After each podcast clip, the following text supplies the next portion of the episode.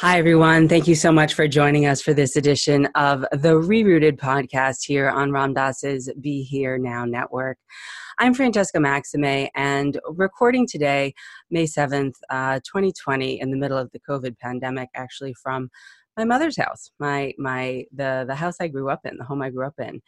Um, and it is situated on Nipmuc land uh, and territory, which is uh, something that I'm becoming more appreciative of as I knew uh, the Nipmucs more as a uh, team growing up that we would uh, you know play and compete with with soccer uh, as many things are named for indigenous peoples here and around the country and around the world for that matter and yet we don't really know the origin and we don't really know the history um, we're going to talk about history today, uh, not only of Indigenous people, um, but uh, about uh, the history of psychoanalysis.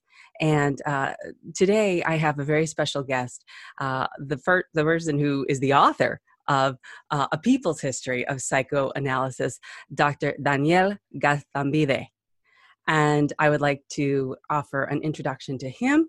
Uh, first, to just say hello. His name is uh, Dr. Daniel Gaztambide. He's an assistant professor of clinical psychology at the New School for Social Research. He's the director of the Culture and Mental Health Lab. He is a scholar and researcher on issues related to race, culture, psychotherapy, trauma, psychoanalysis, and liberation psychology.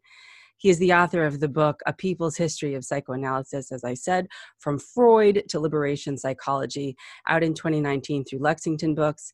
He's also a practitioner in private practice and a candidate at the NYU postdoctoral program in psychotherapy and psychoanalysis. Welcome, Danielle. Thank you so much for joining us today on Rerooted. Thank you for having me it's um it's really a pleasure and i think we're all sort of you know trying to settle in at least i know i am to where am i situated in space and time and who am i and what am i and as part of that um, i just want to do a little social location uh, introduction also my preferred pronouns are she her hers uh, I am Haitian, Dominican, Italian, and American. Uh, I'm a cis het uh, woman of um, middle age, as it was my birthday yesterday. and I'm realizing that I'm creeping up there. And also the internal internal ageism that I have around that at a certain level, uh, internalized, meaning you know in in this sort of frame of of uh, better or worse youth is great and you know mm. getting older is not. And and then you know we get into these spiritual and mindfulness realms where you know age is irrelevant and time is just a concept and things like that. But you know i notice what's sagging and what isn't.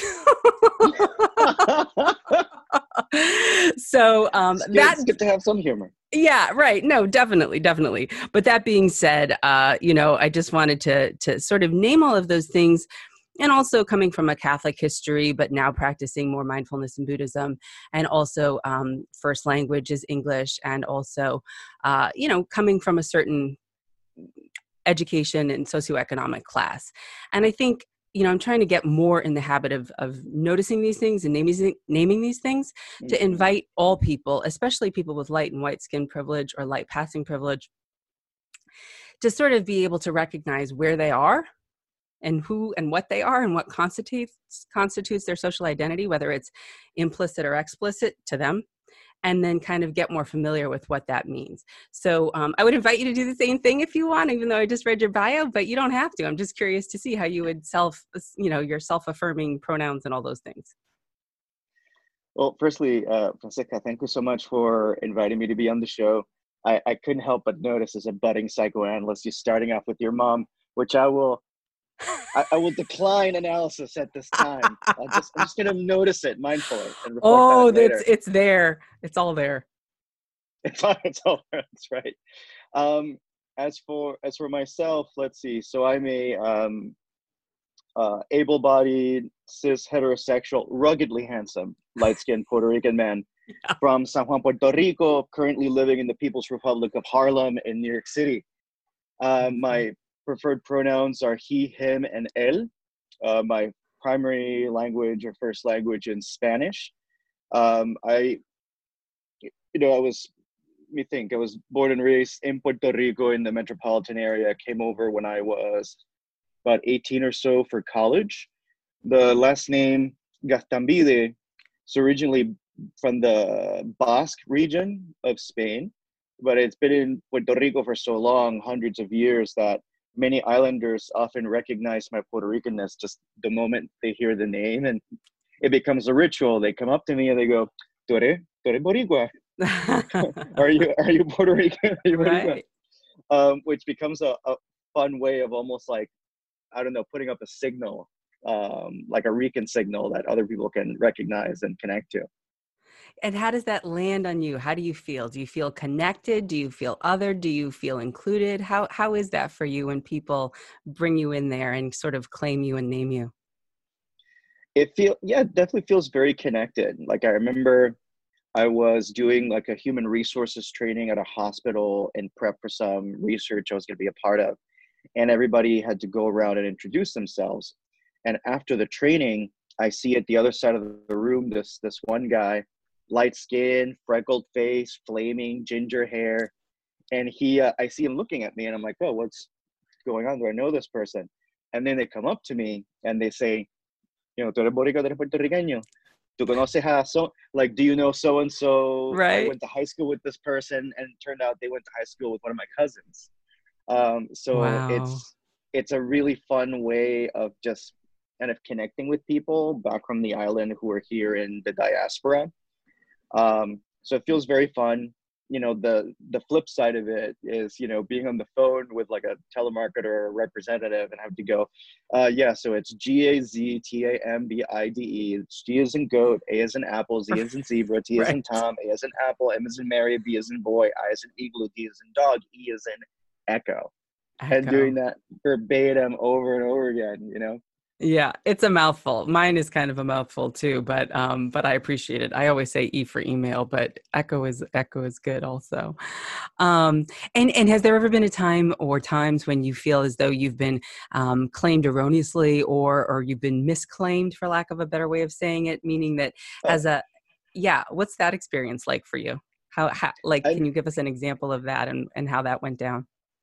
I mean, that's the story of my life. I mean, you don't you don't you know when when when two brown parents make a light skinned baby questions start to come up right? So i remember um growing up as a kid like my grandfather before i was born he recorded all these tv shows in the local channels in spanish and then he would find their like the same show but in english on cable tv and so i got exposed to um, you know speaking english at an early age but because many of those shows in Spanish were translated in Mexico, they had a Mexican accent. So mm. up until about the age of five or six, I had a Mexican accent in Spanish. Wow. And so people would ask my mother, like, "Oh, is he, is he like from a previous, like a child from a previous marriage? is this your Mexican love child?" And and then when I got when I got older, then it sort of shifted to you know people looking at my dad who's what we'd call quemadito, like he's kind of, uh, which means like sunburnt, like he's brown essentially. And when people would compare me to him, similar questions like, is he adopted? Is he, you know, hmm. from your wife's previous marriage? So the question of my body and what it meant in Puerto Rico, am I American? Am I some sort of European person? Um, and then in the States, depending on you know, lighting, the alignment of the stars. I am either a very weird looking white person or a drug dealer. No in between.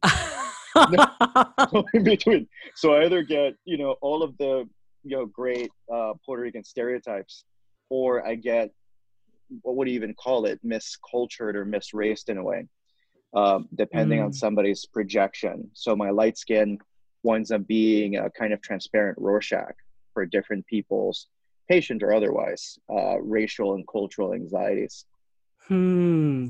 Wow. That is so beautifully said in a way that can lead us right into the psychoanalytic piece of all of this a projection sort of rorschach for other people's anxieties which also cuts right to the root of um, a lot of what the podcasts on this network, the Be Here Now network, are about, which is the Buddhist teachings or mindfulness teachings or clear seeing or, you know, mm. that kind of mm. thing, meaning like what is occluding and like what are we making up?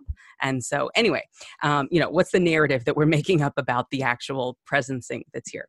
So, um, back to you and about that. Tell me about um, what you mean by that further, and then speak maybe more specifically about the book and why you wrote it and, and how you, you know, dug into that. I'll, I'll ask you more questions about it specifically, but this idea of projecting identity onto you based on the mm. other person's position or social location. Yeah. Um, which is part of the reason why I did that exercise is to bring awareness into one's own social yeah. location. So you then can see a little bit anyway as to what you might be making up or bringing into someone else's experience that isn't actually accurate. The, the way that I would best summarize the idea, along with one of the major theses of the book, is that identity identity fundamentally has to do with a kind of wounding. We we are not necessarily born having a sense of who or what we are but we're always discovering who and what we are as it is mirrored or reflected in the other. And sometimes mm. that mirror is a cracked mirror.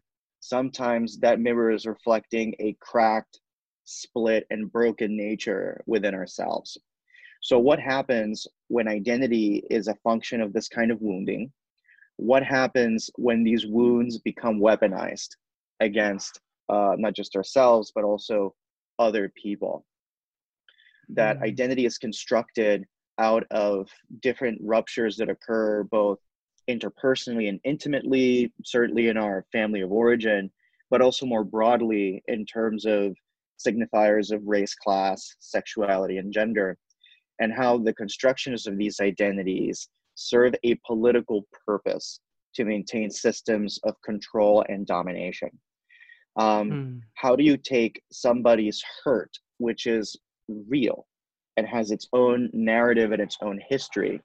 And you communicate to that person that the source of that hurt that pain is somebody else.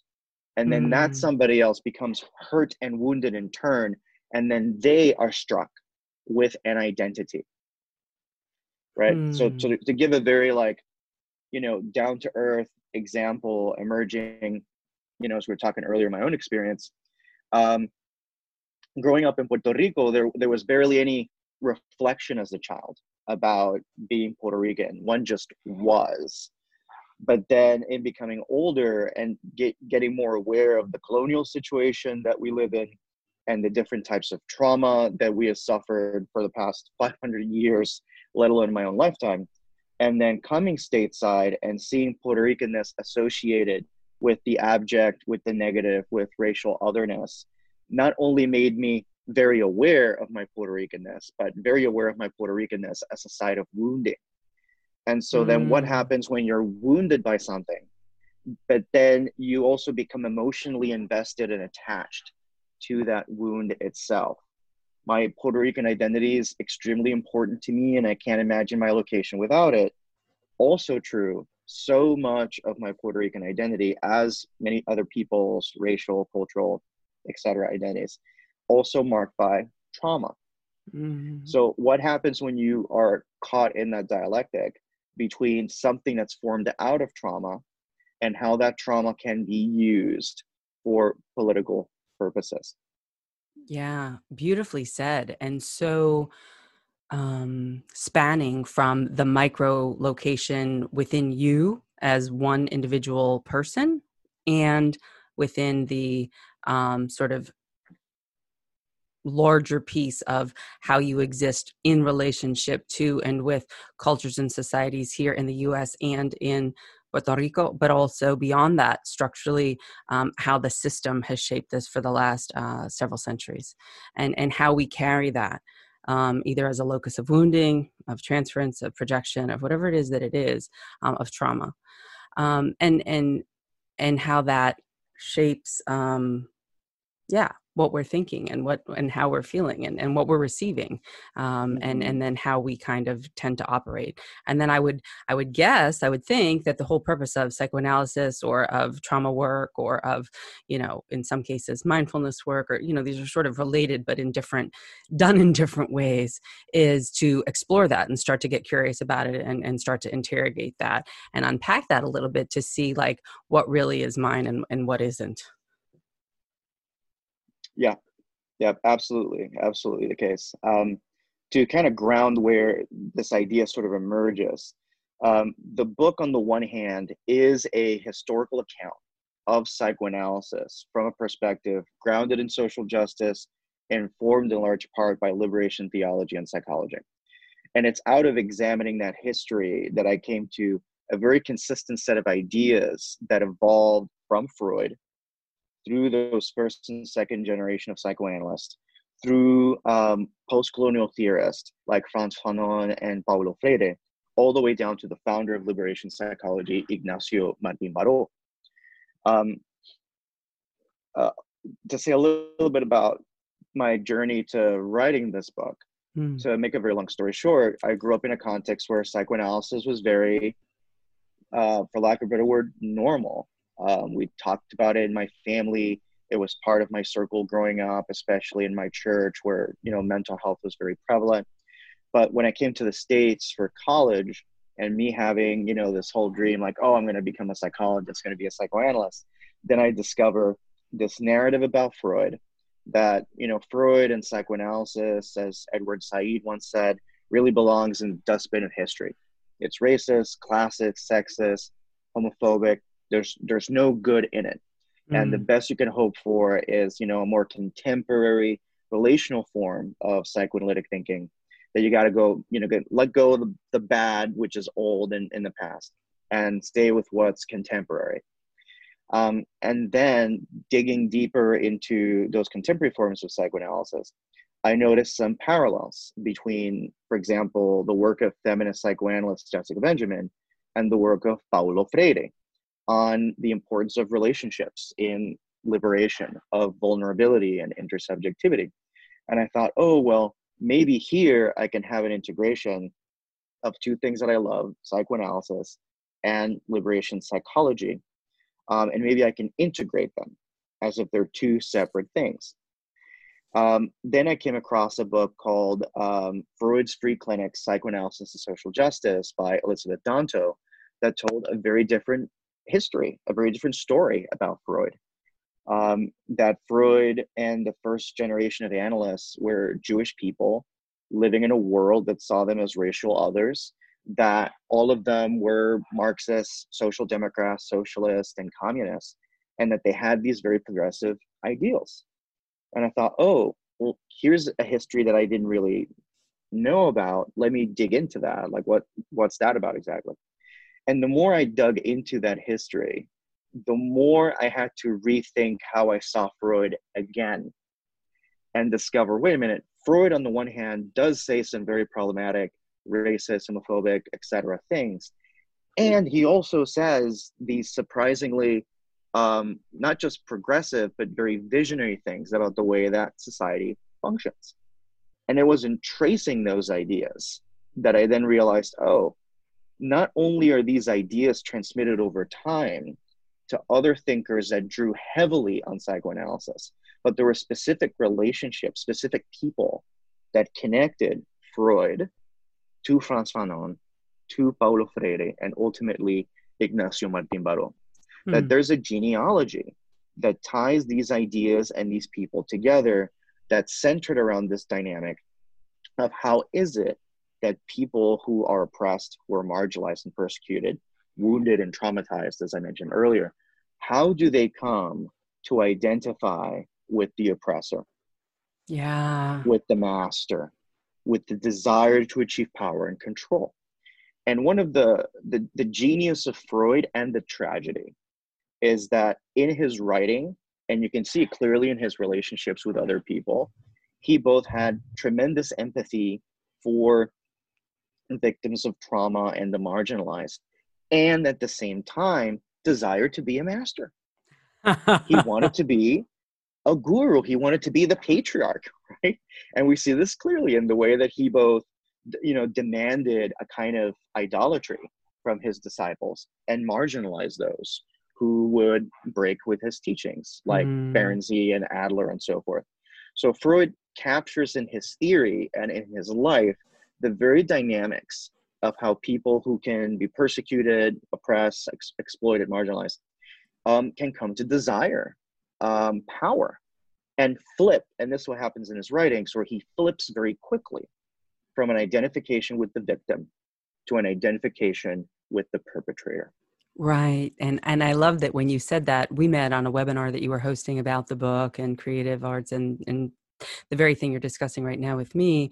Um, just um, a week or two ago, um, and I'm so glad we're doing this today. But um, there, you said the victim becomes the oppressor, and um, you know, I, I, have heard it said that um, in another way. Uh, one of my teachers, um, Terry Real, he does family therapy and relational life therapy.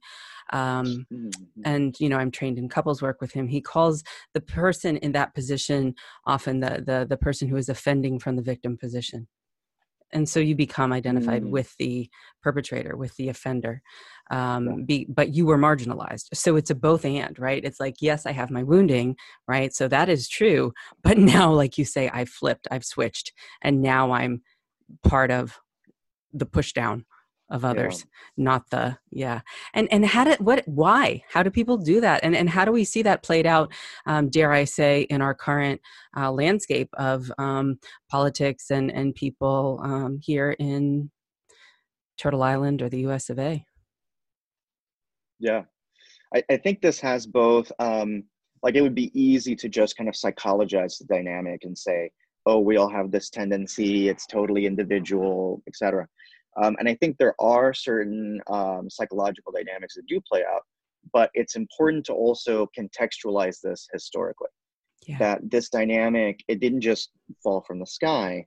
Uh, part of what I do in the book is to, um, you know, even though it's about psychoanalysis, I, I, really had to contextualize it in the history of colonialism yeah. and the fact that across uh, the Caribbean, Latin America, North America, you had this dynamic um, very early on when, for example, the Spaniards were um, colonizing and enslaving the, the Taino, the Arawak indigenous people of the Caribbean. And uh, there was this whole debate like, you know, do they have souls? Are they people? Are they humans? And Bartolome de las Casas, famously, of course, um, had this debate arguing that no, the Tainos are people, they're human beings, they shouldn't be enslaved. Um, and the powers that be basically responded, that's great, but I got to make this money. Somebody has to work this land and extract mm. the gold. And Bartolome Las Casas responded, well, the Tainos are human, so they shouldn't be exploited, but Black people are not. Mm. They don't have a soul. And so right there you have this this weird split and switch between you know, the way that he kind of idealized the Taino people and then denigrated people from Africa and mm. argued that they're the ones who could be exploited. Um, and of course, the Spanish crown did both. It continued uh, exploiting the indigenous people and then bringing in folks from Africa as slaves. Um, the the Spaniard colonizers would quip like, "Oh my God, you know, the the African slaves are teaching Tainos.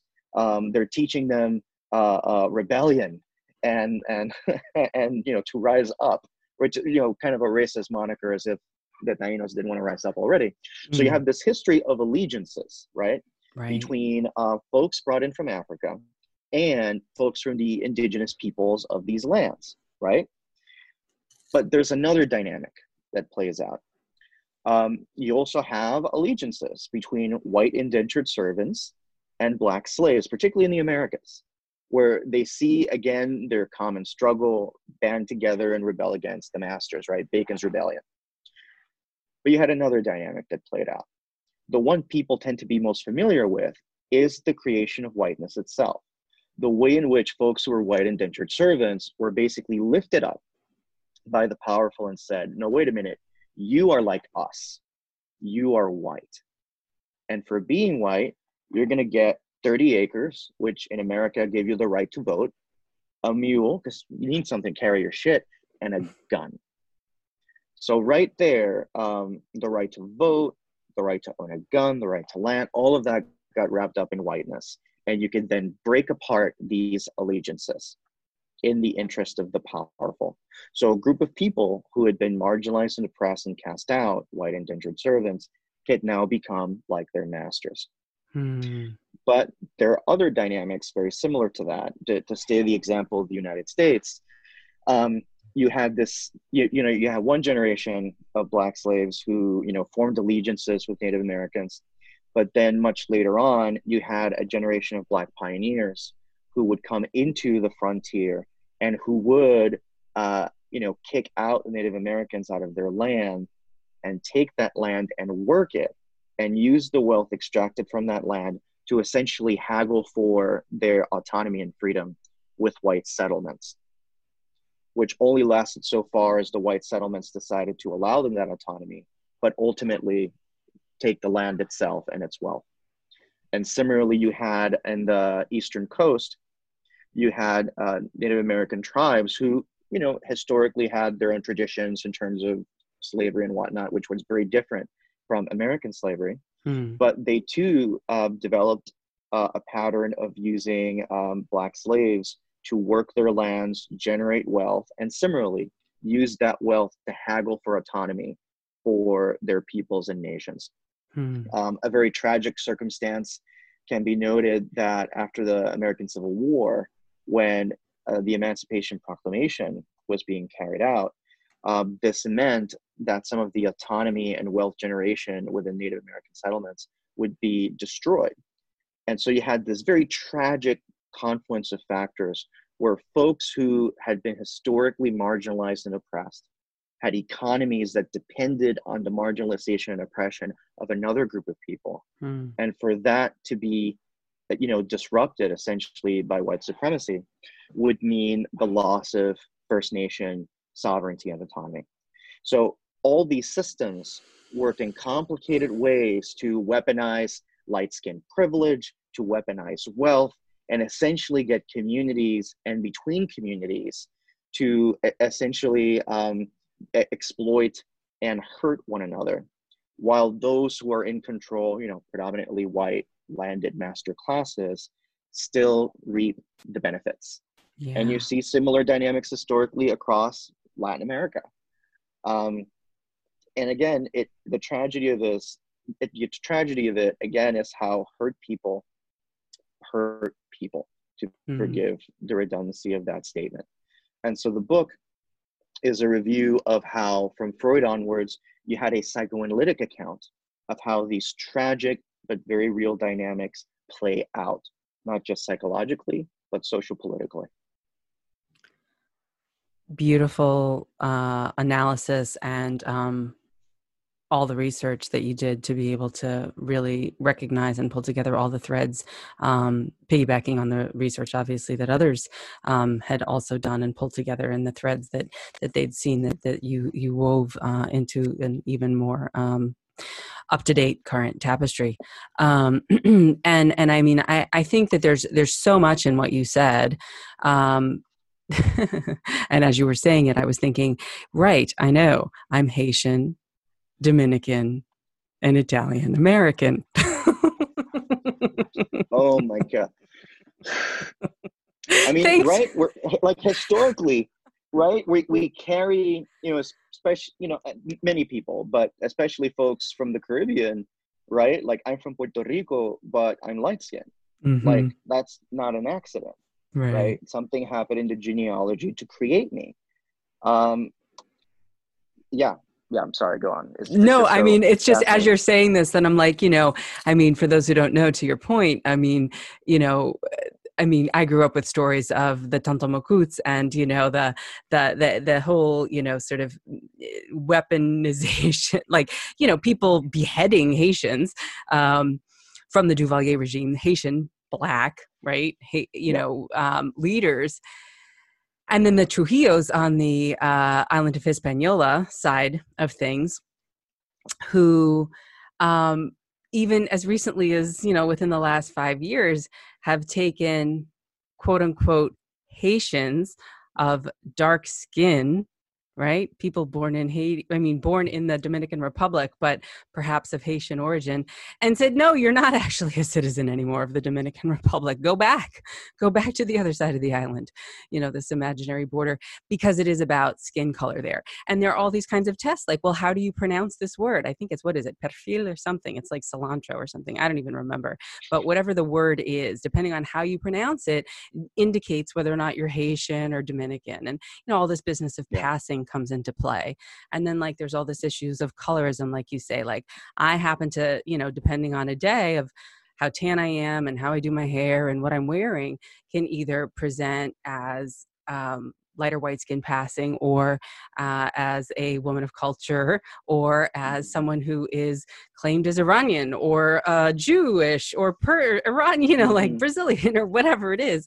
You know, everybody kind of um, can kind of claim me in a way. And in some ways that's beautiful, right? You know, child of the universe, child of the world. On the other hand, it's also like um it's complex and and that's just me and i'm just talking about what you're saying in terms of yeah. the wars and you know and haiti was the first ones like you say the uprising the liberation and we go into new orleans and we you know louisiana and all the creole from there has come from you know the caribbean. And so how these things and these systems of oppression structurally are perpetuated and how really what i hear you saying to just get off my own little soapbox about my personal social identity as it pertains to this structural argument that we're talking about is that um, what i hear you saying primarily is and i've learned this myself in doing this sort of what are the roots of inequity? What are the roots of racism? To me what i've learned is racism or racial divides are in service to economics economics that pertain to everything for the elite or the rich and not for the masses regardless of color.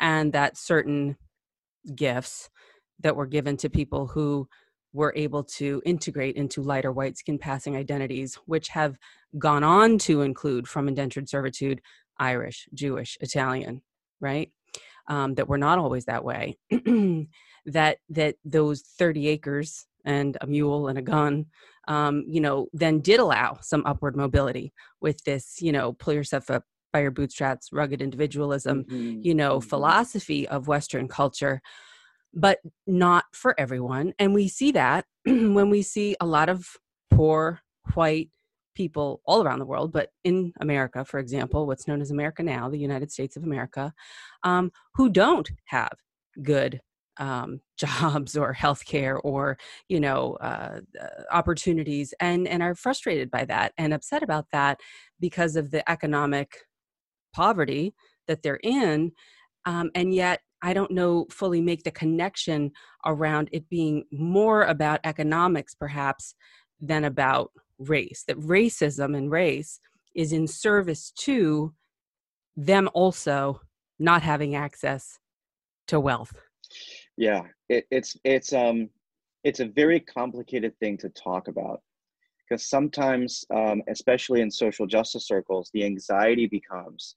So, are you saying that white people and men, and are you saying they're the real victims?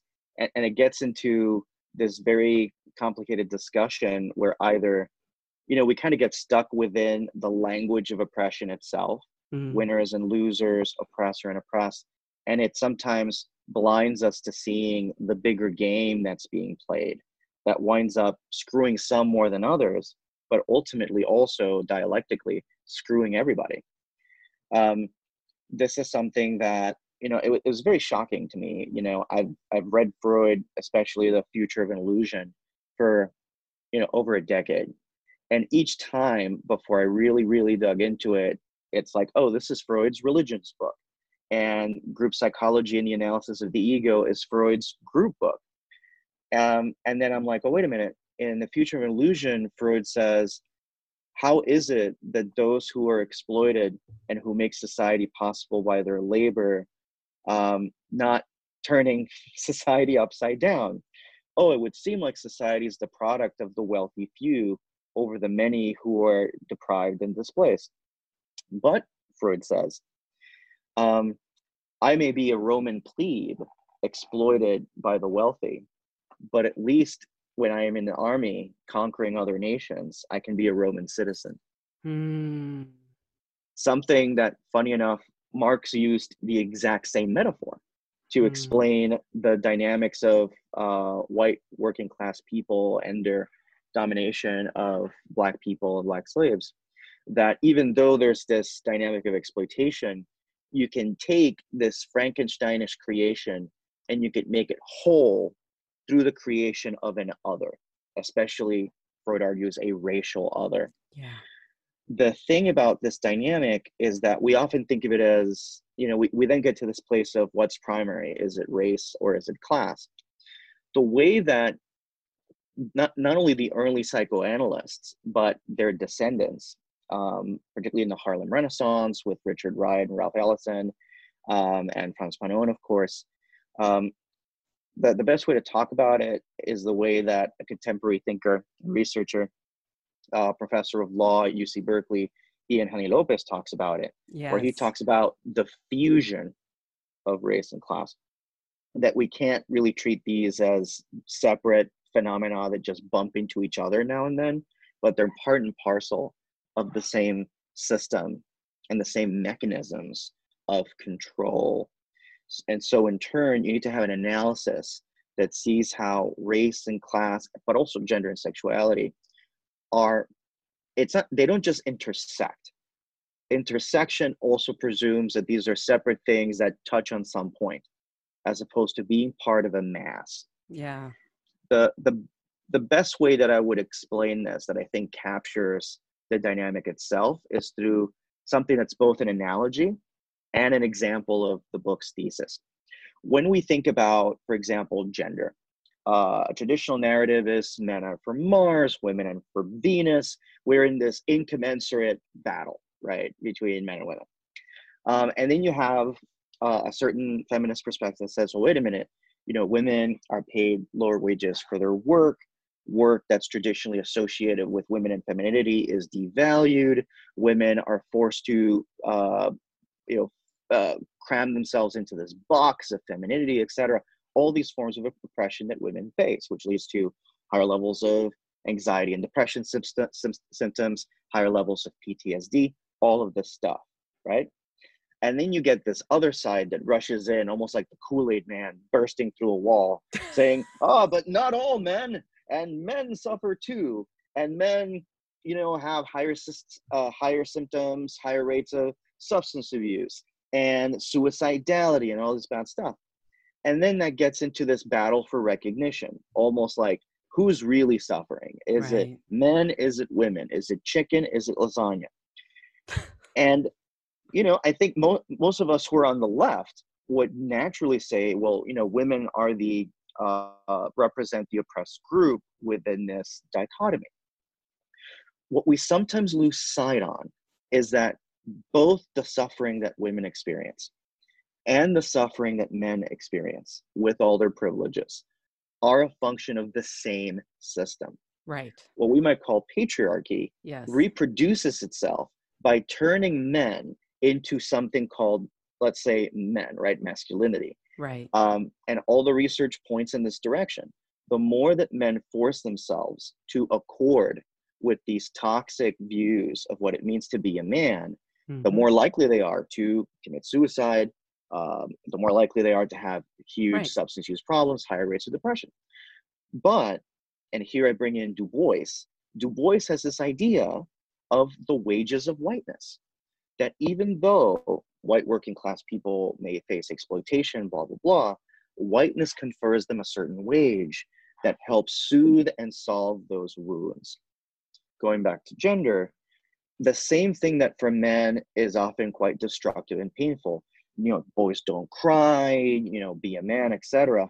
That thing that hurts them is the same thing that they aspire to. And so they engage in greater labor to try to become the most man masculine thing Right. ever, which is then displaced onto women. Oh, well, why? Why is it that I'm not able to fulfill these obligations of what it means to be a man? Why do I feel emasculated? Why do I feel lesser than? Oh, it's the feminists. It's your fault. it's yeah. women. It's Mm. right. It's somebody else's fault. And completely obfuscated from view is actually the reason you're suffering, man, uh, cis men in particular, is not because of women. It's because of patriarchy itself.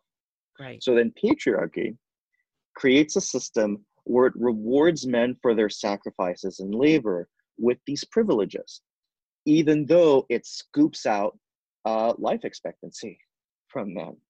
Yeah. And and and you have to craft a, a message and a way of thinking that calls men towards justice, that says not only is it a matter of you giving up your privileges to create a world that's just for women, it's also about giving up the very machinery that is killing you. Right. These are your options to have functional, uh, healthy relationships with yourself and other people, including LGBT people, cis women, etc. Or, or uh, uh, failed liver, cardiac problems, a bullet in the head, these are your choices absolutely and and a couple of things come to mind as you say that so beautifully said thank you back to the structural issues because really that's what it is i mean that's what i mean yeah. when i say you know mindfulness and the buddhist teachings are about structural inequities structural issues structural ways of seeing that then impact us and then what are we carrying and then the invitation is to interrogate that and mindfully and curiously and with a friendly attitude explore what that's about so then we can start um, perhaps recognizing um, what we're inheriting and then how we can begin to shift how we relate to things differently, which is the whole idea of responding versus reacting, which is about um, nervous system regulation, you know, sort of unpacking your trauma response and uh, fight, flight, or freeze, or, you know, shut down or whatever it is, and then being able to um, free yourself with um, a more uh, sort of spacious uh, mobility um, filled with agency, um, which doesn't negate individuation, but um, also recognizes the shared connection and the um, all swimming in the soup of these structural uh, frameworks that can be quite um, inhibiting uh, for most living beings, including the planet. Mm-hmm um, because they're linear and because they're dominant, dominating, um, and, and extraction based, and not and not generative and sustainably based, and, and collectivist and, and connective um, based. But what I what I was thinking is, as you were saying that, again referencing my mentor uh, Terry Real, who does the family therapy and couples therapy um, that I'm certified in is the idea of what he calls enlightened self interest, meaning that for a man, for example, in a marriage, it is in your best interest to find a way to communicate what your actual needs are or to yield in a way of like doing a jujitsu move, like water, you know, flows, you know, down a little bit. Like it's not always mm-hmm. about mm-hmm. resisting, right? Um, because you know we're sort of stuck if you're looking at the stages of development and stuff like that in like the no stage. You know i mean freud you have the different stages but i'm just sort of making it more uh, available you know in terms of language um, of the protest you know what i mean? Like that i that i have my no i have my you know i will not do that. Um, and that carol gilligan dr carol gilligan as you know um, from nyu uh, talks about men sacrifice relationships for relationship relationship to where they are placed in the hierarchy and where they can aspire yes. to be in the hierarchy in the framework of masculinity where uh, it is in fact you know can i crush it this quarter in my sales numbers can i yeah. you know get the next you know 20% increase in you know um, profits for the company and therefore get my bonus and then bring myself closer to you know the and that it's all and the languaging obviously is things like that I killed it, I crushed it, I da, da, da, and we know that that pops mm-hmm. up a lot in porn, um, which is uh, also uh, sort of an extension uh, of this. Also, this this violence, not only against women, um, but um, all kinds of, of populations, and that it does harm. What I hear you saying to the people who are doing it because of the things like suicidality or um, you know heart disease and loneliness existential angst you know all the things that um, you know that the feminine is has been deem demonized uh, in a way. Mm-hmm. Uh, whereas in most Eastern traditions, as I understand it, uh, or have experienced parts of it anyway, that there's, you know, this invitation into equanimity or balance around there being a both and, and that it's the wisdom of knowing what is skillful and what is not skillful, when to be the warrior with the sword and the shield, when to be able to yield and to have discernment around, you know, kind of this fluidity of um, action or non-action, and and that the way that this is structured now, it's like if you're not acting and if you don't have your sword in hand, you know, you're a wuss basically. right. Right. And that's exactly right. And it gets played out all sorts of different ways, right? Where then, you know, we were talking about men, and we could also talk about whiteness and white people, like right. across all these different dimensions. There's both, um, there's wounding, and then there are the privileges that are afforded to try to cover up that wound. Right. Um, and so being able to enter that place of recapturing vulnerability and the fact that actually your vulnerability in the same way that you can't screw me without screwing yourself your vulnerability is intimately wrapped up with mine yeah this is what um this is you know uh, what freud literally describes as social justice he has this example that i talk about in the book that underneath the desire for social justice is an aggressive, hateful tie to an other who has harmed us. And so then we, in turn, and he gives the example of somebody who is syphilitic, who the person who is syphilitic, he describes, you know, is very concerned about making sure not to pass on this disease. But that underneath that is the thought, why should I suffer and not others? Why should, uh, why should I be excluded from so much and others should not? Right? So social justice then is a transformation of an internal wound and a disidentification with the one who has hurt us in favor of a loving, affectionate tie with an other, hmm. what he calls an other outside of our group, which could be the outcast, it could be identification with the victim, that we disown, not, not disown, but that we renounce our desire for power, for control, for vengeance, even out of a desire to connect with and protect this other. Essentially saying, I will not let what happened to me happen to somebody else. Hmm. Um, other people, you know, would think of this as uh, identifying with the symptom, that you can, in a sense, humanize the other. And by humanizing the other, restore your own humanity which is what um, ultimately happens in different discourses around oppression and anti-oppression liberation is that we can sometimes get caught up in a more um, traditional model of justice as opposed to restorative justice that mm. restores a sense of wholeness not just to the individual but to the community not yes. one that ignores harm harm has to be recognized and accepted harm has to be repaired through a reparative act, but the reparative act has to allow for um, not like Hollywood style redemption, you know, like somebody comes in on a fucking unicorn to save the day, but right. that, you know, but that there can be this recognition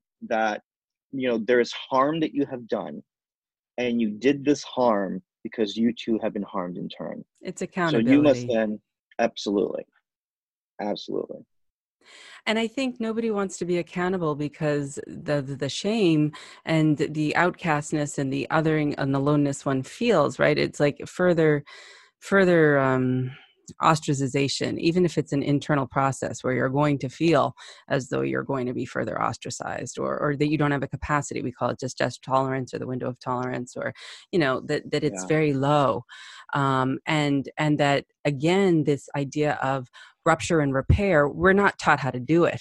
We're not taught harmony, disharmony, repair. We're not taught the repair process. People don't know what that looks like structurally or personally. And there are yeah. models structurally out there. A lot of the indigenous justice um, in Native American communities here um, that I know of, um, certainly one of my friends, Sujatha Baliga, has a um, restorative justice project, Impact Justice, where uh, some of the models around that are integrated. Um, and some of our own legal founding um, principles, in theory, more so than in practice, in terms of the United States of America, are founded on some of those principles theoretically. Yeah. Um, but in in practice, uh, you know, in vivo, uh, I have not lived up to what you're talking about, which is the restorative, the restoration yeah. of balance and accountability. It's funny you bring up rupture and repair and also distress reduction. I you know, I, I have to be honest, you know, as somebody who was trained in rupture resolution models and, you know, used them in psychotherapy and, you know, I've also had DBT training, like I've had all these tools for a long time. But it was almost like the therapist part of my brain was disconnected from the social justice part of my brain. Mm. So when it came to having a confrontation with someone, for example, uh, around something somebody may have said that's microaggressive or problematic, whatever, I would often lead with the call out and a demand for restitution and repair from the other. Hmm. And what happens? Very human response. People become defensive. They become walled off. They reject and disown their behavior, right? Right. I had an interaction where the same thing happened. Somebody said something that was very, um, very problematic and very destructive in a professional setting.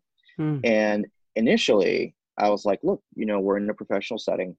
You said this word, it has these racial, cultural implications, whatever. Automatically, the person became very defended. They were not hearing me. So then, um, in a moment, almost partly desperation, partly creativity almost, I was like, you know, we, we sure use a lot of DBT around these parts. What, what if we practice what we preach? And use some DBT together right now. Mm-hmm. And part of what we did was we took turns using Dear Man, which for you know folks who are not familiar with DBT is a Marsha Linehan's work. Marsha Linehan's work. It's a specific set of skills focused on how you communicate to somebody.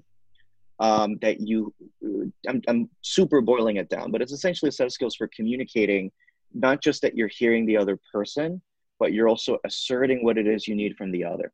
Mm-hmm. And when we took turns, I went first and I reflected back what the other person was saying. What you and heard when them I did say. That, exactly what I heard them say.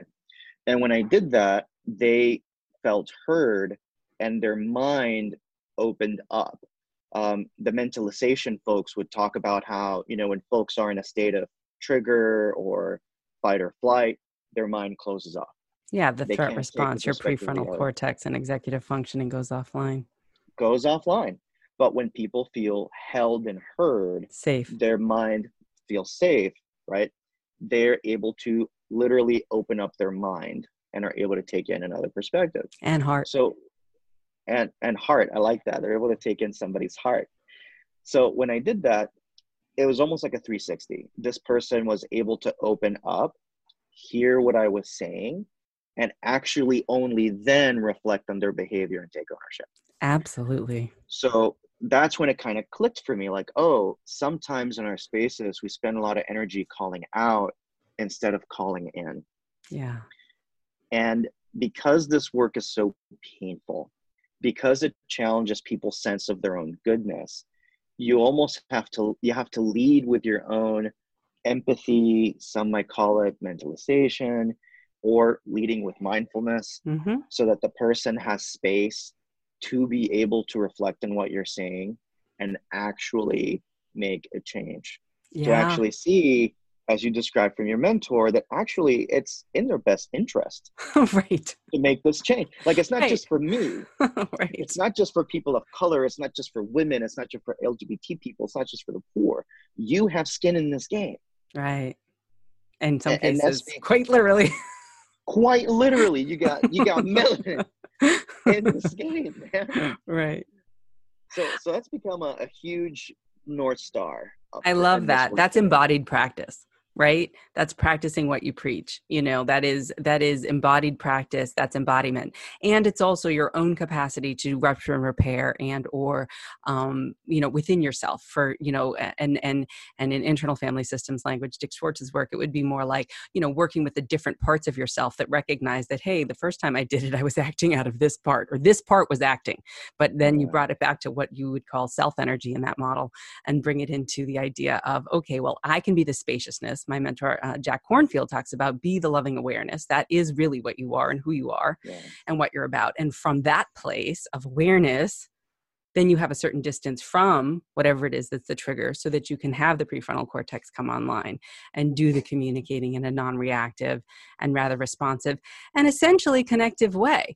Because as you were saying earlier, you know, there were um, peoples who were together whether they were you know taino and black whether they were indentured servant white and um, indigenous or whatever it is meaning that we want our, our basic nature is we're mammals. We're connected by this umbilical cord. You said I started with my mother, you know, with psychoanalytic stuff because I'm here at my mother's house in Massachusetts, right? And she wanted to come down and have a cup of coffee with me this morning. And I was like, ah, I'm running late. I got to do stuff, you know, whatever. But I did. So she is very much alive in my world, particularly at the moment, but in my soma necessarily. I came connected with this umbilical cord to her, as we all do come into the world, like it or lump it, connected to a woman in this case. Um, or uh, you know whether or not we have um, you sure you're not psychoanalytic? You're, you're talking a lot of other stuff and fundamental i mean it's so um it's so true like i think we we do have a drive for relatedness and that drive gets thwarted by all sorts of forces familial as well as political i, I just want to quickly caution some of what uh, i said earlier because it, what I, I want to make sure that something's not misinterpreted, and that is that even though I totally agree with you, these are ways that we can think through social justice work. It's also the case that it's not something that I would say people have to do, especially if they don't have the bandwidth or it doesn't feel right for them, especially when they have different intersecting marginalized identities. Absolutely. Um, to do, because it can come off as like, well, aren't you just coddling the oppressor? And I want to be very clear. This is a form of, you could think of it as um, mindful skillfulness, which you have to feel willing and wanting to do. And it's not like a blanket prescription. Like this, this is what you should do all the time. Not at all. Uh, that that really has to depend on whether you have the energy and willingness of doing that work with a focus on the outcome and the outcome being to create a restorative space both for yourself and whatever other you might be struggling with Absolutely. both in general whether let's say it's a couple an intimate relationship or somebody that's in a more privileged position than you and whether or not you can have a structural impact on the community that you're involved in at a micro macro or social you know greater level. And and to that extent you know in somatic experiencing language we call it about demand and capacity. If you don't have the com- capacity in your nervous system to meet the demand like if this is too much then then it's not you know it's likely that the outcome isn't going to quite be you know like it shouldn't be forced right and and we already have enough of that like yeah. boundary violations growing up and we have different kinds of traumas whether they're you know complex developmental traumas or other social structural traumas like who wants more boundary violations and people telling me what to do? No it's an invitation to regulate mm-hmm. to practice mm, regulation. That's why some mindfulness practices and some compassion practices are critical because they can help grow the parts of our brain and the parts of our body and the parts of our heart. Chitta is like heart mind. That's why i threw that in there. It means mm-hmm. like mindfulness wasn't just mindfulness. It's like heart mindfulness you see? So yeah yeah you know what i mean? It's not just that. And so to be able to have that integrated um, again we're not just cut off from what's above our shoulders you know and down below. Um, it is integrated. And that also that this idea of having um, you know not only demand and capacity but but having the the the the the view of compassion as sometimes in mindfulness communities is wise compassion idiot compassion discerning or non-discerning meaning yes. like you can cut through with wise compassion which could be a fierce no and a big boundary mm-hmm. and not yep. some you know happy happy joy joy um, obviously reconciliative process but it could still also be in service to what your deeper intention is which may be insight which may be we need to like clear it up so that maybe I do need to kind of pull away for a little while from the situation to have it laid bare so that it can be seen cleanly. And then we can maybe re enter at a later point where there's more capacity, for example, to see where the where the dust has settled and things like that and now what needs to be done does that make sense so it can be mm, fierce 100%. Um, it, it, can be a no as much as it can be this engagement. But in your DBT example with your colleague, it was that. And I think it's a both and, as it often is the paradox of that um, yeah um, you know it's funny because that that dialectic um, I have this passage near the end of the book that I just want to share with you right quick. Um, I am Latinx. I am Puerto Rican. The white man is my other, and I have feared him. I am his other, and he fears me. Some would argue it's not my responsibility to educate him. Freire would argue it's my primary task to free both myself and him. Mm. Fanon would remind me not to let him off the hook and demand humanity from him. Freud would interpret my hatred and my love, asking me to hold both while letting love rise above. Um, mm. it, it is this dynamic of having a heart that is both open but boundaried. Yeah. That it isn't just a surrender um, of our basic needs for protection and self-assertion and assurance, etc., to try to maintain connection with another, but setting a loving boundary that says, you know, I am I am open to loving you within this space. Yeah. Yeah. And outside of this space, you know, I will have compassion for you, but I am not going to love you. I am not going to be open to you in, in that sense. Yeah. Which is a super challenging thing, especially for budding clinicians to really learn that it's not just Carl Rogers and we're just unending waterfalls of empathy, but that sometimes the most empathic thing to do in our work is to say, no, I'm not going to do that. That wouldn't be not just in my interest it wouldn't be in your interest right.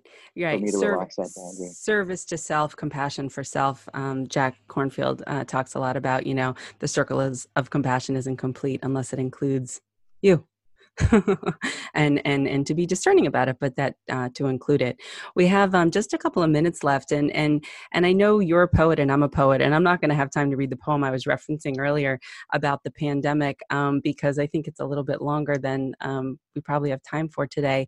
But um, can you talk just a minute about the creative process and and sort of like how that can also be a way i want to say a way out but a way through or a, a support or a way to think more expansively or differently or engage other brain processes and ways of being so that we might come up with solutions to some of these things that we otherwise mm-hmm. might not you mean in terms of like creativity in general yeah like or or your own personal practice with writing or of any of these things that are creative like how does creativity influence our ability to break out of structural chain so to speak um, either from a personal perspective yeah. or or where you think otherwise it, it applies so i think it, in that regard art you know in my other life i'm a poet and performer here in new york city and i think that there are ways of using art that are very similar to different therapeutic processes right?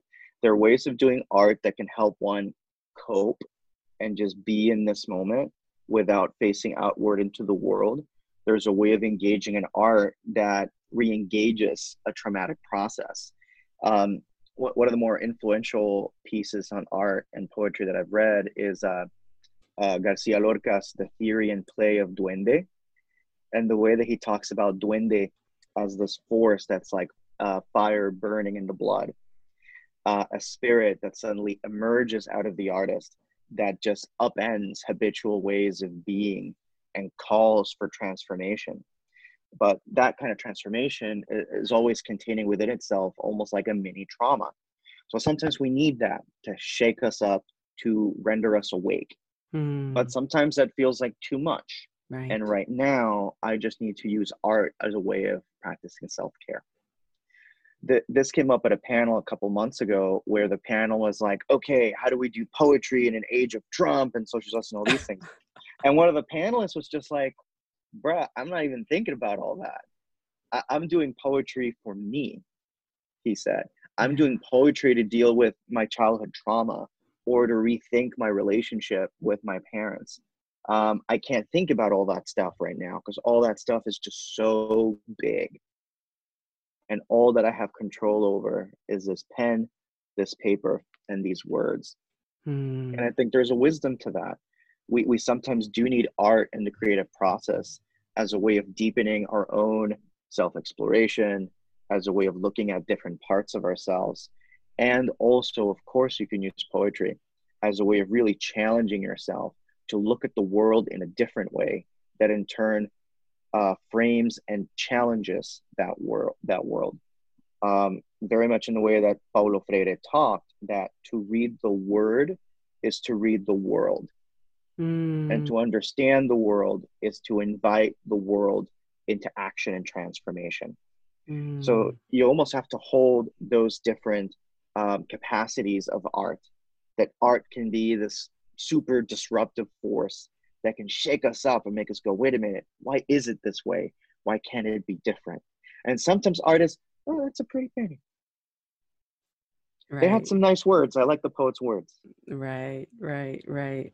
Beautiful, beautiful. Um, I love that. It's it's again another both and there to be able to really kind of uh, let us see that um, that it's possibility and that if we can be curious about it and if we can kind of lean into um, you know just not doing same old same old the default mode you know the the the the, the programs that we were that were preloaded on the laptop of us that we can you know sort of uh, change out the software in art and poetry for example can certainly help do that Dr. Daniel Gaztambide, Assistant Professor of Clinical Psychology at the New School for Social Research, the Director of Culture and Mental Health Lab, uh, a scholar and the author of uh, a people's history of psychoanalysis from Freud to liberation psychology, which came out uh, last year through Lexington Books. And I really just want to say I could talk to you all day long about all these issues, and perhaps we'll have to have you back to, to dive into a little bit more. But this was so rich for me. Is there anything else that you'd like to add before we close for the day um, about our conversation, or anything else you'd like to leave viewers and listeners with? Uh, you know, first of all, again, thank you so much for having me. It's been a joy to talk with you the past hour. Um, I, I also I really enjoy being able to talk to folks across theoretical perspectives because you can see all the um, you know like uh, in, in a Solomonian sense like there there's so much under the sun that is interconnected that is vibrant and that um, as analysis would, analysis would say certain ideas just return time and again because of their vibrancy and their power. And so I thank you for sharing your wisdom with me um, from your perspective of somatic experiencing. It's given me a lot of really helpful ideas to really think through. Well, may we all be more integrated in many ways. Thank you so much, uh, Danielle. It's a pleasure. Take good care. Thank you.